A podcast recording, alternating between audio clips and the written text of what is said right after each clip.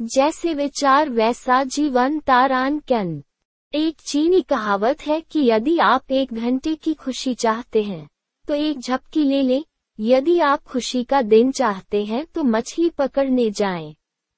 यदि आप खुशियों भरा वर्ष चाहते हैं तो लॉटरी जीतना पर्याप्त होगा।